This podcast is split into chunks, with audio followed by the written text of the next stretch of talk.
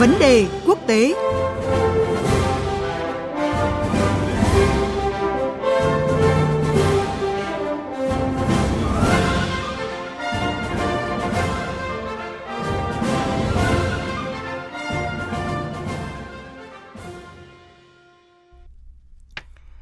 Thưa quý vị và các bạn, quân đội Israel đã phát động chiến dịch tấn công quân sự quy mô lớn vào giải Gaza chỉ vài giờ sau khi các tay súng Palestine tiến hành vụ tấn công bất ngờ vào miền nam Israel hôm thứ Bảy cuối tuần trước.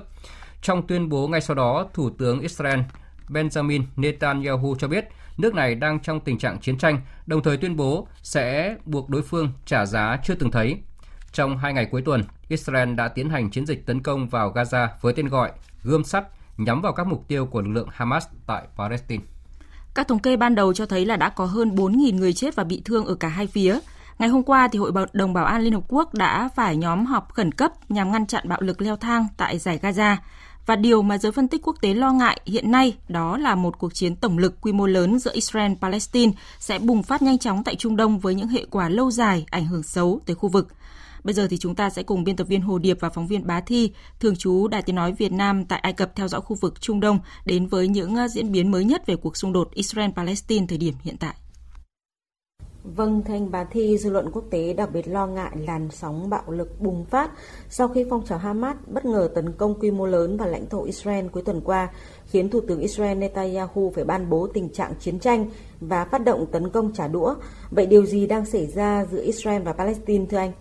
Xin chào biên tập viên Hồ Điệp, kính chào quý vị thính giả. Vâng, như chúng ta đã biết thì dạng sáng ngày 7 tháng 10, cánh vũ trang của phong trào Hồi giáo Hamas ở giải Gaza với tên gọi Lữ đoàn Cảm tử Al-Qassam đã bất ngờ mở cuộc tấn công quy mô lớn vào phía nam Israel. Nhóm này đã phóng hàng nghìn quả tên lửa tự chế vào nhiều thành phố và thị trấn nằm sâu trong lãnh thổ Israel trước khi triển khai hàng trăm tay súng xâm nhập qua biên giới đánh chiếm hàng chục điểm định cư giáp danh với giải Gaza.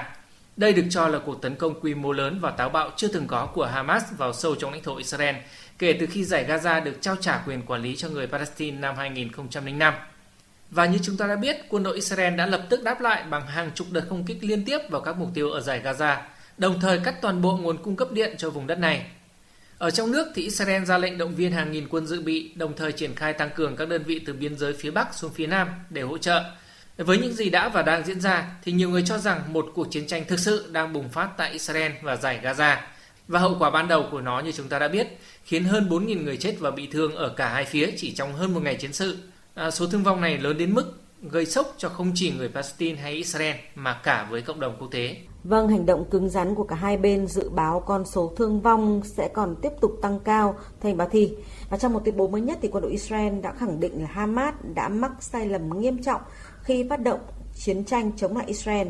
và sẽ buộc phong trào này phải trả giá. Điều khiến dư luận đặt câu hỏi là việc phong trào Hamas bất ngờ tấn công Israel dường như đã có sự chuẩn bị kế hoạch từ trước và cái hậu quả của hành động này có họ có lẽ cũng đã lường trước. Nhưng mà vì sao Hamas vẫn tấn công Israel và chọn thời điểm này thưa anh? Vâng, thực tế đã có rất nhiều nhận định, đánh giá, lý giải của giới phân tích khu vực cũng như quốc tế về động cơ mục đích thực sự phía sau quyết định tấn công đầy bất ngờ và táo bạo của Hamas vào Israel.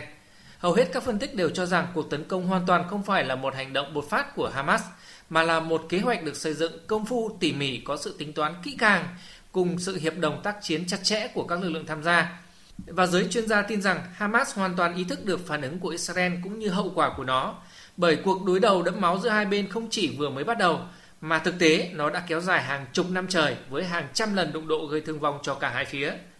À, trong quá khứ thì chưa có đòn tấn công nào của Hamas hay bất kỳ nhóm vũ trang nào khác nhằm vào Israel mà không bị đáp trả và hành động đáp trả thường rất dữ dội với hậu quả nặng nề hơn rất là nhiều lần so với tổn thất do hành động khơi mào xung đột gây ra. Mặt khác, có thể khẳng định rằng Hamas cũng thừa hiểu với tương quan lực lượng và bối cảnh thực tế hiện nay thì họ hoàn toàn không có khả năng giải phóng thêm bất kỳ phần lãnh thổ nào đang bị Israel chiếm đóng. Vì vậy, cuộc tấn công lần này của Hamas về cơ bản chỉ mang ý nghĩa chính trị chứ không thể thay đổi được một cách căn bản hiện trạng thực địa hiện nay. Trong đó, thông điệp quan trọng nhất mà Hamas muốn truyền tải đến thế giới Ả Rập và Hồi giáo đó là cần phải duy trì niềm tin về khả năng có thể đánh bại Israel trong tương lai để tiến tới giải phóng tất cả các vùng lãnh thổ bị chiếm đóng của không chỉ người Palestine mà toàn thể người Ả Rập và Hồi giáo. Bên cạnh đó thì cuộc tấn công cũng nhắm đến một mục tiêu trước mắt của Hamas là ngăn chặn các hành động chấn áp ngày càng tăng của Israel đối với người Palestine, đồng thời gây sức ép để buộc Israel phải trả tự do cho hàng nghìn chiến binh Hồi giáo mà chính quyền Israel đang giam giữ thông qua việc trao đổi tù nhân. Ngoài ra thì nhiều ý kiến cũng cho rằng thông qua cuộc tấn công lần này, Hamas muốn cộng đồng quốc tế không được lãng quên mà cần phải dành sự quan tâm thỏa đáng hơn nữa đến vấn đề Palestine. Vâng, thầy Bá Thi, dư luận lo ngại một cái làn sóng bạo lực cực kỳ đẫm máu có thể sẽ lại bùng phát tại Gaza trong những ngày tới, tương tự như cuộc chiến kéo dài 11 ngày tại giải Gaza năm 2021, khiến hàng trăm người chết và bị thương. Và giới quan sát khu vực nhận định ra sao về nguy cơ này thưa anh? Vâng, đúng là như vậy. Giới quan sát cũng như dư luận khu vực đang hết sức quan ngại về nguy cơ bạo lực sẽ tiếp tục leo thang và bùng phát thành một cuộc chiến toàn diện trong khu vực. Và có nhiều căn cứ để củng cố cho cái mối quan ngại này. Thứ nhất, như chúng ta vừa đề cập, trong lịch sử đối đầu giữa Israel và Hamas hay bất kỳ nhóm vũ trang nào khác trong khu vực, thì Israel luôn phản ứng rất là quyết liệt trước mọi hành động gây hấn. Và trong trường hợp hành động thù địch gây thương vong với người Israel, thì tổn thất mà lực lượng gây hấn phải hứng chịu thường luôn nặng nề hơn rất nhiều so với những gì họ gây ra cho Israel.